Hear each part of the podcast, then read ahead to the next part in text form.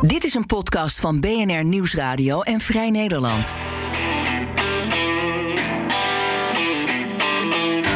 In deze Double Dutch podcastserie volgen correspondenten Reinoud van Wachtendonk en Freke Vuist Trumps Amerika.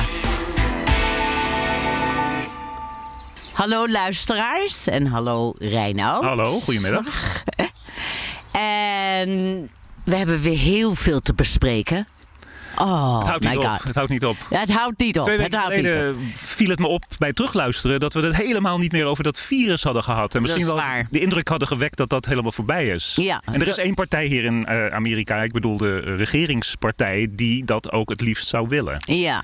Nou zitten wij weer in de tuin bij mij thuis. Ja. Want in Massachusetts houden wij ons vrij goed aan de regels. Ja. De afstand en de mondkapjes, et cetera. Ja. En, maar er zijn tal van staten die dat niet doen. Ja. En wat we dus nu zien is dat besmettingen in die staten enorm toenemen. Dat is Ja. echt verontrustend gewoon. Ja.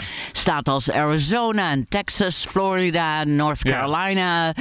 eh, Ja, zoals, ja, zoals ik het begrijp is, is, is dat de hele situatie in het begin een beetje front-loaded was. Omdat de grootste uitbarsting in New York en Metropolitan New York was, New Jersey. ja, en, daar- Massachusetts ook. En Massachusetts, Wij- ja, die, die, die, absoluut. die oostkuststaten. Ja. En de gouverneurs van die staten die hebben onmiddellijk ingegrepen. Die hebben Die ingegrepen. hebben gedaan wat jij net beschreef, eh, die, die, die maatregelen genomen.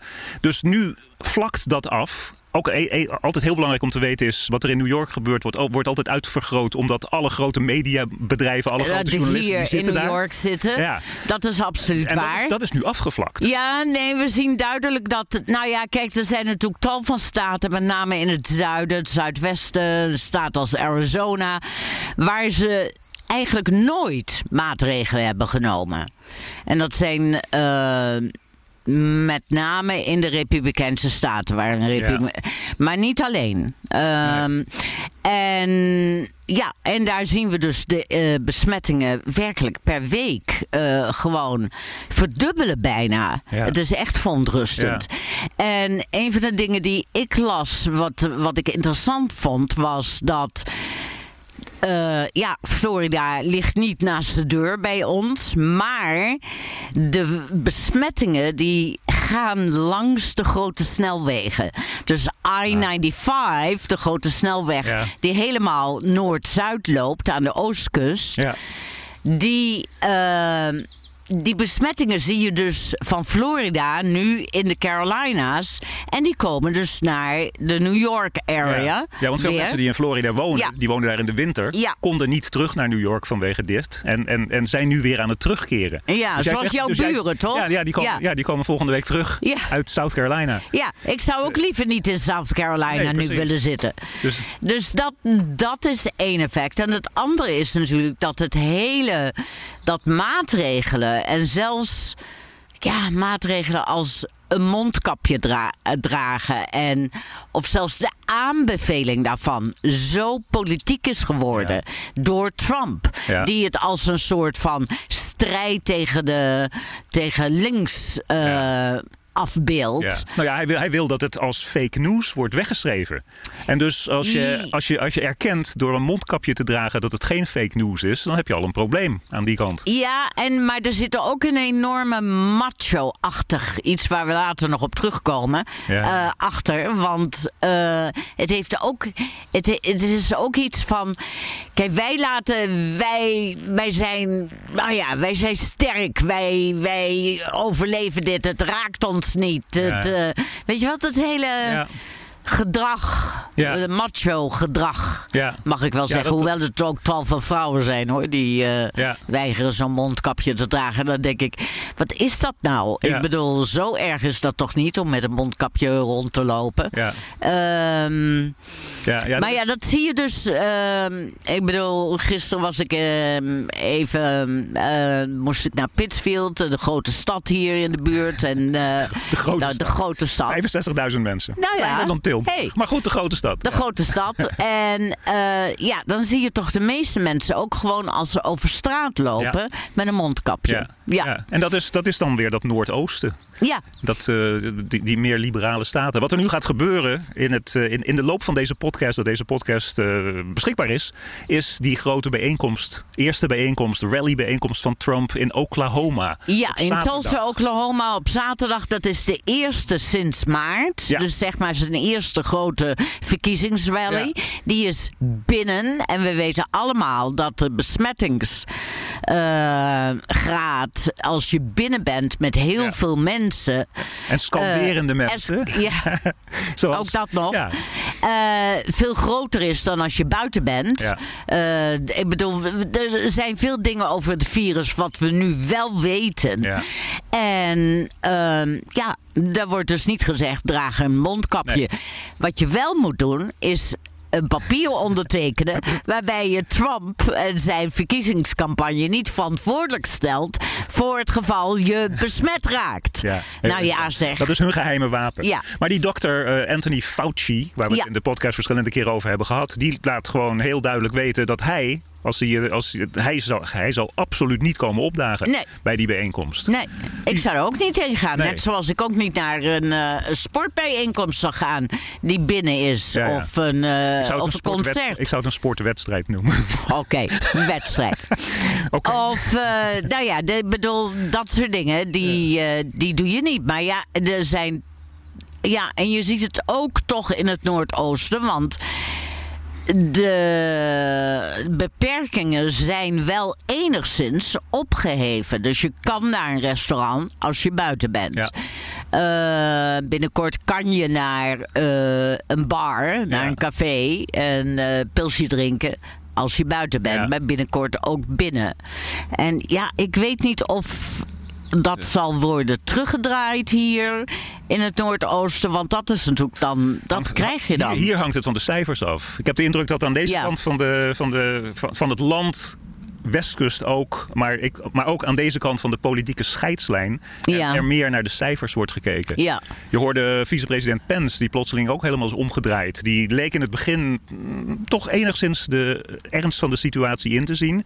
Die is nu in de context van dat Oklahoma-evenement eh, alles aan het bagatelliseren. Ja. Er zouden veel minder gevallen zijn, zegt Trump trouwens ook, als we niet zoveel zouden testen. Ja. Wat is dat voor een idiote drogredenering? Er zouden ook veel minder doden in het algemeen in het land zijn als je ze nooit in de krant opschrijft. Dat, dat, dat, dat, dat soort dingen, Oh, daar, ja, daar ja, doet ja, Pence ja. nu aan mee. Ja. En Pence heeft laten weten dat het zoveel beter gaat omdat eh, in het begin er iets van 2500 doden per dag waren. En nu, en dat is heel acceptabel, zegt hij, is dat teruggebracht tot 750. Wat betekent dat er in een jaar bijna 275.000 Amerikanen zullen sterven. Ja. Wat, En wat- wat- wat- hoewel dat sterftecijfer inderdaad gedaald is, is het per dag 20.000 mensen die besmet raken.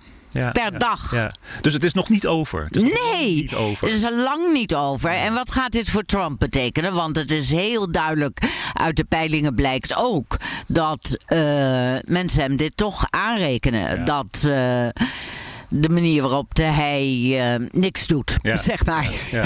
Nou ja, dus e- even terug naar die buren van mij, die eh, min of meer Trump-supporters zijn, maar wel aan het gedesillusioneerd raken zijn. Oké. Die zijn. Die zijn als de dood. Die realiseren zich donders goed wat er in deze samenleving gebeurt. En dat al dat eh, bagatelliseren van dat coronavirus op hun niet van toepassing hoeft te zijn. Ze zijn eh, in hun, in hun, in hun late 70s. Het zijn oudere mensen. Ja. En om hun heen, ze wonen in zo'n pens- pensionado-complex daar in South Carolina. Ja. Als ze niet hier wonen.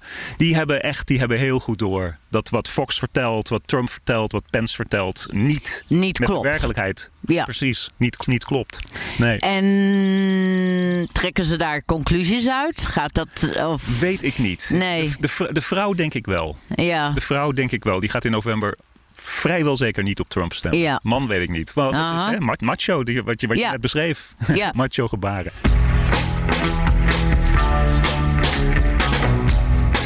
Je luistert met vogeltjes op de achtergrond naar Double Dutch. En deze podcast wordt mede mogelijk gemaakt door applelease.com.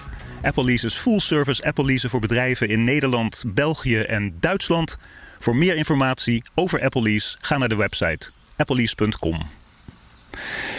bruggetje, sport, sportbruggetje. Ik hoop dat je het niet erg vindt, maar ik wil even door. Ik wil Ja. even doorgaan met sport. Ja. Want, eh, en dit is dan helemaal niet in de context van het virus, maar in de context van de George Floyd repercussies, de opstand. Black Lives Ja, Matter. Black, Ja. Lives Matter, de opstand, zoals, zoals jij het eh, in de vorige podcast twee weken geleden noemde. En één ding waar ik echt in zekere zin nog steeds niet met mijn kop bij kan, is de reactie van NASCAR. Ja. NASCAR is de autoraceorganisatie um, die werkt met, met stockcars. Dat betekent ei- eigenlijk gewoon op, op- opgevoerde auto's, Opgevoerde die, die, die je auto's. ook eh, Ja. bij de dealer zelf zou kunnen kopen. Chevrolet, Ja. Toyota's. eh, ik, ik ben er niet zo heel erg in thuis. En een van de redenen dat ik er niet zo heel erg in thuis ben is, is dat dat is mijn, ja, het is, het is mijn sport niet, maar het is ook ja, in zekere zin. eh, en dit, dit is een vooroordeel van mij. Zo, zo diep zitten vooroordelen. Ja. Het is niet het soort mensen waar ik sport mee, mee, mee, wil, Mhm. mee wil beleven. Dat is een vooroordeel. Dat geef ik 100% toe. En daarom is het zo moeilijk om racisme uit te bannen. Want we zitten allemaal boordevol met vooroordelen. Maar goed, dus daarom. Mijn bek viel open toen NASCAR bepaalde dat een belangrijk symbool bij veel van die races... de Confederate flag, de, Ja, de re- rebellenvlag. rebellenvlag, Ja. de vlag van, het, eh, van, de, van, Van de, de- van de opstandelingen in de Amerikaanse burgeroorlog... waar we het in deze uitzending, in deze podcast ook al regelmatig over hebben Ja. gehad... ehm, wappert daar heel vaak Heel niet, vaak. Niet, niet in officiële capaciteit, maar heel veel supporters dragen dat trots met zich mee. Ja. NASCAR heeft bepaald, ehm, niet eens deels doordat hun enige zwarte chauffeur, hun enige z- zwarte driver, die heet eh, Bubba Wallace, ehm, die heeft stelling genomen voor de hele situatie. Die heeft in zijn team in zijn redneck team, ik ga het gewoon nog een keertje zeggen, ehm, zijn auto laten overschilderen in Black Lives Matter kleuren. Ja. Daar reed in zo'n NASCAR-wedstrijd. ja, dat is in- echt de onverstandig. Precies, Ja. in, in, in Redneck Amerika een Black Lives Matter Ja. auto rond. Nou, dat is dus één ding. Bubba Wallace die zich heel erg uitsprak. Die niet, waar niemand overheen viel in zijn wereldje. Eh, en toen NASCAR zei, jongens, die vlag die kan echt Die kan niet Die meer. verbieden we. Keihard die verbieden we. Je komt er niet mee binnen. En ehm, ik kan er nog steeds niet met mijn kop bij. Dat betekent dat er zo snel iets is veranderd in de Mhm. Verenigde Staten. Of dat er onder de oppervlakte zo lang iets heeft geborreld. Dat nu gewoon als een, als een gijzer in IJsland Ja. of in... eh, Ik denk het laatste, want ja. het borrelt al heel lang. Ehm, weet je, ik ben een keer naar. Ik heb een keer een reportage gemaakt ehm, voor Vrij Nederland en ook voor de radio. ehm, over NASCAR. Ja. En eh, toen ben ik bij zo'n eh, NASCAR-wedstrijd geweest Ja. in Pennsylvania. En A. Het bevestigde alle stereotypen. Die, die ik net eh, met enige schaamte Rednecks. vertelde. Ja, en die Ja. mensen mij. Eh, de, de- alle mensen die ik sprak, daar heel erg trots op zijn. dat ze rednecks zijn. Eh, of zich daarmee identificeren. Die vlag heb ik overal gezien. Want eh NASCAR staat voor vlag en vaderland. En op de een of andere manier is dat ook gaan betekenen. Ook als een, als een soort van opstand tegen de elite. Ja. Eh, wij gaan die rebellenvlag Ja, eh, ophangen. Want Ja. die hing dus overal. ja, Overal. ja. En ehm, ja, de mensen die ik sprak, die, ehm, het waren met name mannen, minder opgeleid, ehm, met een pilsje in de hand, eh, dik buikig, ja. eh, met, Facial, een, facial hair. Met een, Eh, nou, dat weet ik niet meer zo precies. on- Dat, eh, hoef, hoefijzervormige snorren. ja, en dat was in 2000. eh, toen ik moest het opzoeken in mijn archief. En Ja. ik had moeite om het. Want ik dacht dat het een paar jaar geleden was. Maar dit was in 2004. Ja. En dat was tijdens de verkiezingscampagne van de, de herverkiezing van George Bush tegen John Kerry. Ja, ja.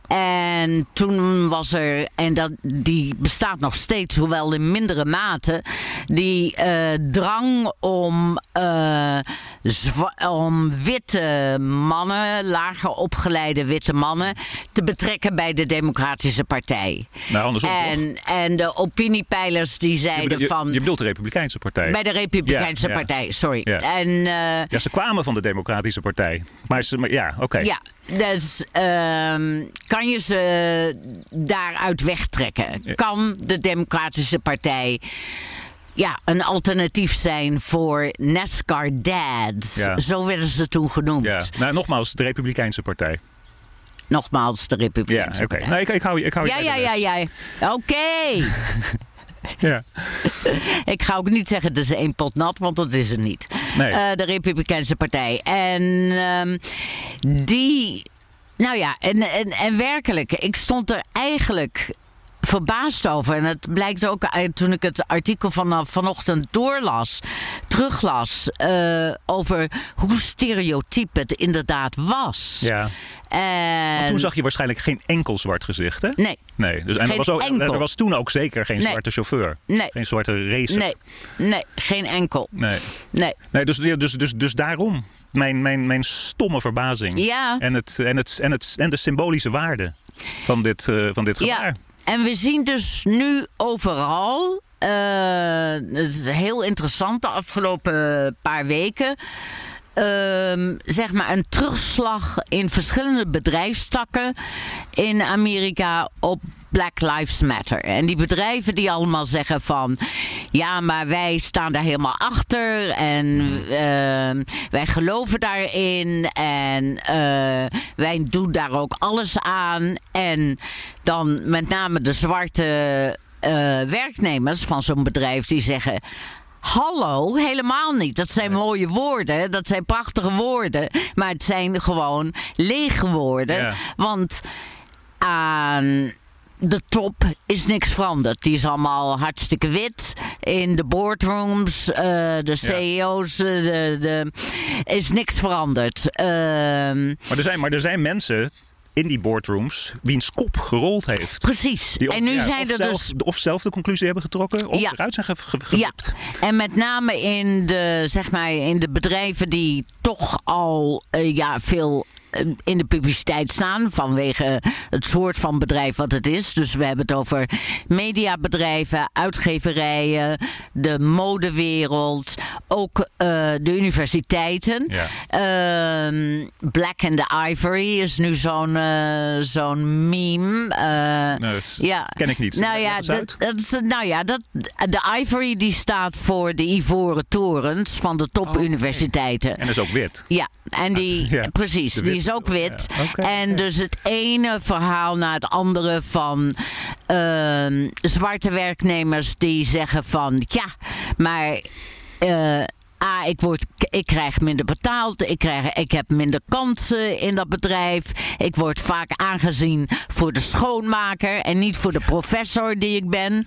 Ja, het komt Ja. heel vaak voor. Oh ja. Eh, nou ja, en, en dat soort verhalen zien we dus nu heel veel. Waarbij dus de werknemers van kleur, de zwarte werknemers, en, en zeggen van nu is het tijd dat, dat deze holle woorden Ja. ook een betekenis krijgen, namelijk een neerslag krijgen die structureel binnen dit bedrijf eh, racisme aanpakt. Ja.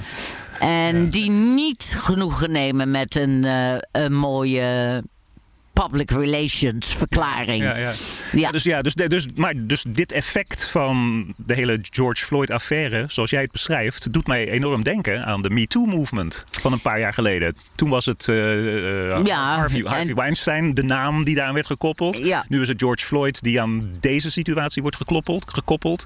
Maar bedrijven die voelen zich, klinkt het zoals jij het beschrijft, een beetje op soortgelijke manier onder druk gezet. Ze moeten iets doen. Er is iets gebeurd. Ze moeten Ze iets moeten, doen. En ja. plotseling ontstaat er een waterval. Plotseling is er een dam Precies. gebroken. En dan willen ze iets doen. En dan zeggen ze dingen waarvan dan nu de werknemers zeggen: dat is niet genoeg. Dat is gewoon niet genoeg. Mhm. Ja. Het zijn ehm, ja, woorden. En het betekent niks als er niet iets structureels verandert. En dat is nieuw. Die eis van structurele verandering. En inderdaad, er zijn nogal wat mensen die ontslag hebben moeten nemen. eh, over dingen, vanwege dingen die ze in het verleden hebben gezegd. Ja. Of eh, de manier waarop ze zwarte werknemers hebben benaderd. Ehm, ja, en die zijn eruit. Maar daar blijft het niet bij. Dit werkt door. Dit gaat niet zomaar ineens morgen is het over, weet je. Dan hebben we, dan hebben we het er niet meer over. Nee. Nee, nee, dat, dat, Nee, dat, geloof, heb- dat geloof je echt. Want er zijn natuurlijk eerdere momenten geweest. Ehm je, je, oké, zo, zo, je hebt MeToo, je Ja. hebt nu deze situatie, antiracisme situatie. Ehm, een, een derde waar ik aan kan denken in Amerika Ja. is... Maar dan moet jij mij misschien vertellen dat dat iets heel anders is. Maar dat is het vuurwapengeweld. Iedere Ja. keer dat er een uitbarsting is van vuurwapengeweld hoor je min of meer soortgelijke verhalen. Niet dat er mensen uit, uit, bedrijven, uit bedrijfstoppen worden weggegooid of zo. Maar dit is het moment dat het allemaal verandert. Ja. En op vuurwapengebied gebeurt dat nooit. Dat Dus- nooit. Dus, dus daarom een heel klein Nee, dat is waar. Is dit wel zo'n moment? Dat is waar. Hoewel de grote meerderheid van de Amerikanen vindt dat er wel wat moet gebeuren. Ja. eh, ja, doen de dus politici dat niet. Ja. En dat heeft ook weer te maken met de corruptie binnen het eh, systeem. Waarbij ja, Mhm. ehm, de vuurwapenbedrijven en de NRA, de National Rifle Association, Ja. enorm veel invloed hebben. Ja. Door het geld wat ze doneren aan eh, politici. Ja, ja. Oké, dus Eh, daar, daar, daar is, daar is gewoon een, een materieel verschil, zeg je. Er is dat, dat, jij, jij bent er echt van overtuigd dat dit, ras, dit antiracisme moment blijvend zou kunnen zijn. Dat denk ik wel, omdat we nu van mensen horen waar we niet eerder van hebben gehoord. Namelijk, en dat is, blijkt dus een hele, hele grote groep te zijn. Ja. In heel veel bedrijven die zeggen van ja, nee. Ja. Ik bedoel, een, een, of zeg een bedrijf als McDonald's. Ja, heel leuk als je, je zegt van dat je totaal achter Black Lives Matter staat en tegen politiegeweld bent. Mhm. Maar als je ons geen gewoon minimumloon waar we miniem van kunnen leven betaalt. Wat, Dan zijn, ja, dan zijn het holle woorden. dan zijn het holle Ja, woorden. ja, dan zijn het holle woorden. Dus dit vreet allemaal ook aan, zeg maar, ja, het kapitalisme. Ja, En ehm, ja. ja, misschien heb jij gelijk. Misschien denk jij.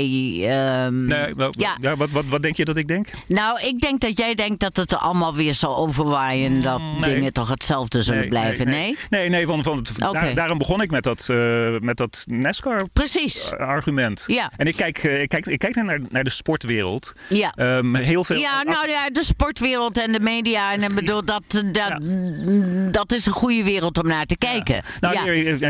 Eh, op de lagere niveaus, bijvoorbeeld college-spelers, Ja. die hun hele toekomst bouwen op het feit dat ze mogelijk prof kunnen worden en daar dan miljoenen contracten voor krijgen. Het is maar een heel klein, heel klein aantal mensen dat dat doet. Maar ook dat kleine aantal mensen die die miljoenen contracten hebben, die waren vroeger. Michael Jordan is een voorbeeld. De Ja. grootste ba- basketbalspeler ooit. De, ik weet dat die. waren niet politiek betrokken. Michael Jordan Die zei. zei altijd, daar eh, nooit iets over. Michael Jordan zei: eh, Republikeinen kopen ook gymschoenen. Ja. Dus die zei, en hij heeft zijn Air Jordans. Is, Ja. dat, is, dat is- dat is maar een klein pijltje van zijn gigantische vermogen. Maar Michael Jordan heeft zich nu ook eindelijk politiek uitgesproken. En heeft gewoon keihard stelling genomen na George Floyd. Eh, LeBron James, mogelijk nu de meest beroemde, bekende, rijkste basketbalspeler in Amerika. Die heeft een project gestart waarin die het kiesrecht, niet alleen get out de, de, de vote, maar het Nee. kiesrecht van zwarte kiezers gaat beschermen. Ja. Hij gaat, hij, hij, gaat miljoenen dollars pompen in, waar wij het in de podcast vaak over hebben gehad. Al die pogingen van de Republikeinse kant om zwarte kiezers weg te houden. Ja. Daar is hij tegen aan het ageren. Ehm, op dat lagere niveau, spelers bij die college teams die allemaal hun bek houden als de coach iets zegt of, of doet omdat ze als de dood zijn, dat dan hun hun, hun miljoenen toekomst, carrière ja. traject mogelijk verstoord wordt. Ehm, Oklahoma, waar Trump naartoe gaat zaterdag. Oklahoma State is een belangrijke grote voetbaluniversiteit, voetbalcollege. Waar zit hij? Eh, in Tulsa. Tulsa Oh, Oklahoma. ook in Tulsa, Ja, waar, ja. eh, waar eh, Trump gaat praten. Precies, precies. Ja. En die hebben een coach. En dat is zo'n, echt zo'n stereotype Amerikaanse voetbalcoach. Ik zeg, jij doet. En verder hou je je bek. Die man die heet ehm, Mike Gandhi. Oké. En Mike Gandhi die liet zich fotograferen in een t-shirt. En daar stond op OAN. En dat staat voor One America News Network. Dat is dat veel O-A-N-N. ja, maar de t-shirts Oh. zeggen OAN. Dus Oké. ja, maar, maar je, je hebt gelijk, het is OANN, One American News Gotcha. Network. Eh, nog veel rechtser dan Fox, eh, Trumps favoriete news network. Eh, al die, de meest rare tweets van Trump, die baseert hij op stukjes die hij heeft gezien op OAN. Het is, ehm, in de, het is nu in de in de, in de zwarte gemeenschap, maar ook in de meer progressieve gemeenschap, echt totaal not done om OAN te steunen. Die man die liet zich fotograferen, die Gandhi. En zijn spelers zijn daartegen in opstand gekomen. En zijn, zijn meest belangrijke speler, uh, een running back... die ongetwijfeld een miljoenen, miljoenen, miljoenen contract gaat krijgen... in de, in de professionals, in de NFL. Uh, Chuba Hubbard. Die schreef een tweet en die zei... dat dit kan Dit- niet. dit Op kan dit niet. moment. Ja. Dit, dit laat zien dat je zo niet weet waar dit moment over gaat. Kan niet. Eh, change is necessary. We gaan hier iets aan doen. We gaan iets veranderen. Die coach die is, die gaat helemaal door het stof. Die heeft eerst... eh, eh, ja, vroeger heeft hij gezegd dat dat OAN het enige nieuwsnetwerk in Amerika is dat objectieve berichtgeving geeft. Oei, oei, Nou, dat is dus echt krankzinnige rotzooi. Ehm, toen zei hij van, oh ja, sorry, had ik niet moeten doen. Iedereen die hier aanstoot aan heeft genomen, weet je wel, sorry, zo'n excuus. En nu, nu is het zo dat hij zegt, ik ben zo fout geweest. OAN is zo fout. OAN is zo verkeerd. Die is, die, die, die is dus door zijn spelers, die vroeger monddood waren, omdat ze als ze dood waren, als ze hun bek ook maar openden, dat, ze, dat het afgelopen was voor hun carrière, die hebben... Die hebben nu macht die ze nooit eerder hebben, ge- hebben gehad. En dat zijn allemaal zwarte Of die, die, spelers. die hebben nu macht. Nee, dat, zo zou ik het niet zeggen. Wat, eh, wat de doorbraak is, is dat ze praten En dat, ze, en dat ze gehoord worden. En dat ze gehoord worden. En dat ze mensen ter verantwoording roepen. Ja. En dat is wat er nieuw is. Want Ja. er is aan de machtsstructuur. Dat wordt het volgende. Dat wordt het volgende chapiter. Gaat er iets veranderen aan die machtsstructuur? Nou, laten we ook dan, dan is het misschien heel symbolisch belangrijk om te zien in de komende paar weken of die Mike Gandhi zijn positie behoudt. Want ik ben daar niet, Ah. ik ben daar niet zeker van. Oké. Dus dat, dat, dat, over twee weken komen we daarop terug. Als die man dan nog steeds gewoon de coach is, Mhm. dan is er misschien net ietsje minder veranderd. Maar waar we het nu over hebben, er is iets enorm in beweging. Er is iets enorm in beweging en je kan soms ook, ja, zoals wij nu doen, je afvragen eh, hoe structureel die veranderingen zijn, Ja. zullen zijn, waar mensen nu over praten. Eh, een van de werkelijke, hoe, je kunt het eigenlijk niet ironischer bedenken, maar de metafoor hiervan is de pleister. Pleister. Dus, ja, de leg je er een wondpleister. ja, leg je er een pleister op of doe je echt iets aan het ontstaan van die wond?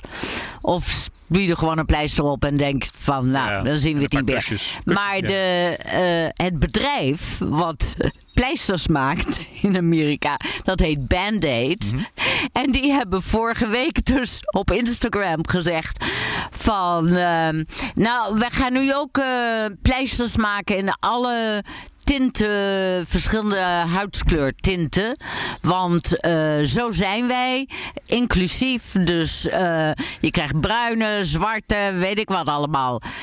Dat is, Eh, dat is inderdaad super metaforisch. Symbolisch. super metaforisch, hè? Dus de- dit wordt de grote vraag. In, en waar we het ongetwijfeld nog heel lang over zullen hebben. Ja. Is het een pleister of gaat er iets structureels echt veranderen?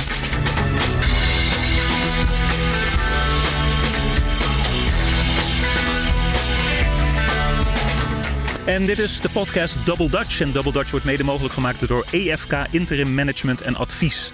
EFK is een maatschappelijk betrokken organisatie en ondersteunt bedrijven en organisaties in de publieke sector met interim HR en financials. Ga naar de website efk.nl voor meer informatie. Something's wrong with Donald Trump. He's shaky, weak, trouble speaking, trouble walking. So, why aren't we talking about this? And why isn't the press covering Trump's secretive midnight run to Walter Reed Medical Center? Why do so many reporters who cover the White House pretend they can't see Trump's decline? The most powerful office in the world needs more than a weak, unfit, shaky president. Trump doesn't have the strength to lead, nor the character to admit it. We're not doctors, but we're not blind. It's time we talk about this. Trump is not well. Ja, dit is een, eh, een commercial waarvan je denkt... dit zijn de meest extremistische anti-Trump mensen die er in, in Amerika bestaan. Eh, Democraten, Joe Biden, Bernie Sanders, ehm, Black Lives Matter, noem maar op. Nee, dit is eh, dat Lincoln-project waar we al eerder Ja, over daar hebben hebben we het gesproken. eerder over gehad. Die een, die een werkelijk vernietigend stukje Die maken de beste commercials, man. Anti-Trump commercials. Ja, heel werkelijk. Erg, heel, erg, heel erg goed. Ze worden Ja. opgepakt natuurlijk door de sociale media. Omdat ze Ja. zo keihard er eh, tegenin gaan. En je hoort het zeggen. eh, we are not doctors, but we are not blind. Dus we kunnen zien wat er aan de hand is. Eh, En het is time we talk about this. En this is dan de olifant in de kamer. eh, De gezondheid van Trump. Die aan de hand van al die beeldjes die je daar zag. En die voorbeelden die ze gaven. eh, niet goed is. Ja. Ehm, terug naar het, naar, naar het vorige blokje. Is dit een moment of is dit die gezondheid van Trump, die aan, die, die, die aan de kaart, die aan de, aan de kaak gesteld moet worden, is dat ook iets? Dat 48 uur blijft rondzingen en dan weer weg is. Ja, moeilijk, dat, dat vind ik heel moeilijk te beoordelen. Want het is al lang eigenlijk een, een item. Ja. Eh, misschien niet zo wijd verspreid, maar Ja. mensen hebben het er toch over. Want eh, ja, we hebben eerder gezien, al in, ja, veel eerder al, dat hij. eh, een glas water niet naar zijn mond kan brengen zonder twee handen Ja. te gebruiken. Eh, we hebben eerder gezien dat hij eh, over zijn woorden struikelt. Ja. We hebben eerder gezien dat hij heel voorzichtig trappen oploopt, Ja. afloopt. En ehm, ja, dus dat. En we hebben al vanaf ja, de verkiezingen in feite. De een mening onder, eh dan heb ik onder met name over eh, psychiaters, psychologen die zeggen van er is neurologisch Ja. iets mis met Trump. Ja. Het is niet het feit dat hij oud is, want hij is net 74 geworden en daarmee de oudste zittende president Ja. ooit. Maar vier jaar jonger dan zijn tegenkandidaat. Ik kan, ik kan er, ik kan er, Nee, nee, nee, dat is ik moet er waar. altijd op terugkomen. Goed, Ja, nee, nee, nee, dat is allemaal waar. Ja. Ik bedoel, ehm, eh, maar ehm, het- eh, mensen hebben daar ook onderzoek naar gedaan. Dat is heel interessant eigenlijk. Die hebben eh, gekeken naar eh, hoe hij praat. Ja. En dan zie je dus dat hij eh, cognitief enorm is achteruit Ja, gegaan. ja, zijn woordenschat is veel kleiner. Veel, veel kleiner. Mhm. Ja. En vandaar dat je alsmaar dezelfde woorden hoort. Ehm, hij struikelt veel meer over zijn woorden. Hij verliest veel vaker eh, nou ja, het thema waar hij over zou praten. Dan springt hij van de hak op de tak omdat hij het niet meer weet. Ehm, en is dat een teken van eh, vroege Alzheimer, van het begin van de Alzheimer?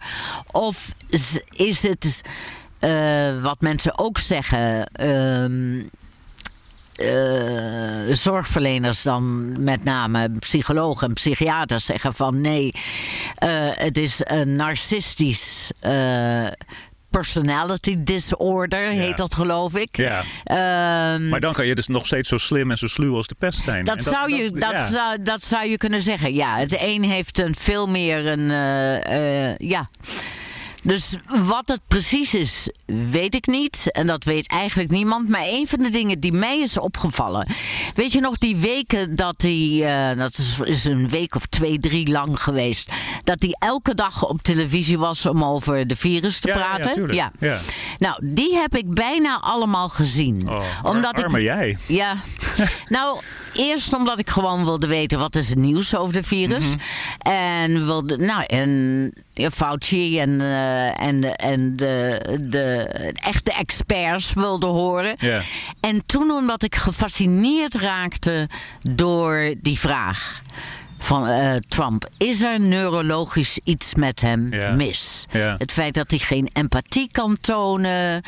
Eh, het, ja, de manier waarop hij praat. eh, en wat doe je eraan? Er is zoiets als het 25e amendement Ja. op de grondwet.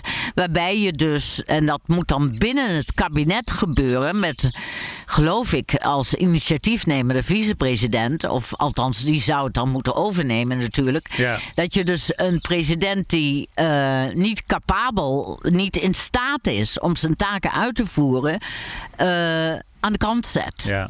Eh, maar dan hebben we het altijd gehad, of altijd gedacht te zullen hebben, over een fysiek probleem. Ja.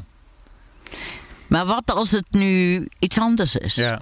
Ja, nou, het is, het is, het is het, volgens deze advertentie en de beelden die ze En daar kan je het over hebben. Het is een combinatie natuurlijk. Ja, het Of is een combinatie. Of het fysieke is een uitstraling van het mentale. Dat kan. kan, ja. Dat zou kunnen. Ja. Ja. En we kunnen het daar eindeloos over hebben. Maar het blijkt dus, als ik, eh, ik heb dat dus een beetje teruggelezen. Wat doe je in zo'n geval? Dan is dat heel moeilijk. Dat afzetten van een president Mhm. Nou, ja. is eigenlijk bijna onmogelijk. We hebben een relatief recent voorbeeld, 40 jaar, eh, Ronald Reagan. Van Ronald Reagan. Waarvan we, waarvan we nu vrijwel zeker weten dat hij in de laatste 18 maanden, misschien zelfs wel de laatste twee jaar van zijn presidentschap, absoluut aan het dementeren was. Ja. En dat is stilgehouden. En Dat is en stilgehouden. En, dat is interessant in deze situatie, want eh, ik, ik, ik, ik, kan me daar een, ik kan me daar wel iets bij voorstellen. Mijn punt is met deze hele situatie met de gezondheid van, van Trump. Misschien in het landsbelang zou het belangrijk zijn om te proberen de gemoedstoestand van de president een beetje. eh, hè, voor buitenlandse politieke doeleinden en dergelijke. eh, een beetje af te dekken. Maar die Trump zelf. die heeft van begins af aan zo ontzettend gemeen geageerd. tegen iedereen waarvan hij denkt dat ze een handicap hebben. Hij verzint, Ja. hij, soms verzint hij de handicaps. Maar hij, hij, hij, hij, ja, hij is gemeen. Hij is een bully over mensen met een handicap. Ja. Hij, ze hebben keihard geprobeerd om Joe Biden weg te zetten als te oud, fysiek niet goed genoeg en Nou, mentaal aan Hillary Clinton, als die, dat, dat, dat die ziek was. En Ja. eh, weet je nog wel, toen ze een keer struikelde bij het... eh, Precies, precies. Dus wat mij betreft is dit gewoon open season. Het is fair game.